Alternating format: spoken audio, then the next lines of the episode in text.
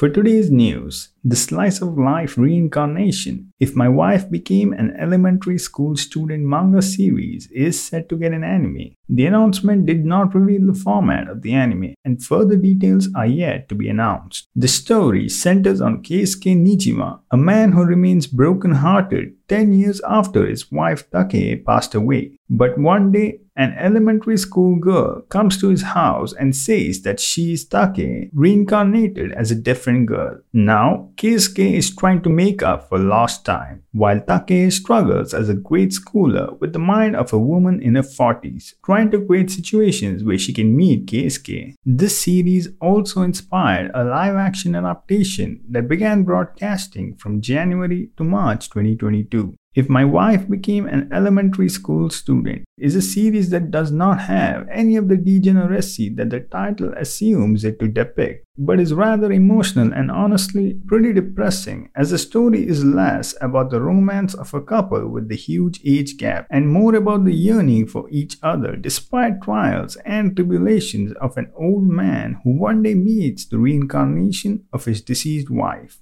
This is the kind of series that can easily make you feel depressed as much as it can make you feel warm inside, as the plot focuses on the emotions of losing a loved one and how the reincarnation influences the character's current life and their future life as the wife is now a kid with a new home and a new family. Many times, the series takes a light and playful tone, but when it decides to hit you with the feels, it really does hit hard. The characters are well developed and quite relatable. The husband's unwavering love for his wife is evident throughout the story, and the relationship between the husband and the wife is portrayed in a realistic and touching way. The art style of the manga is not good. It's rough, and while it does do the job, it really could have been much better. All in all, if My Wife Became an Elementary School Student is a series that manages to take an unusual concept and make it feel both relatable and engaging. Taking on the melodramatic theme, this series can leave you in shambles just like it can make you feel happy. But otherwise, I would definitely recommend this show.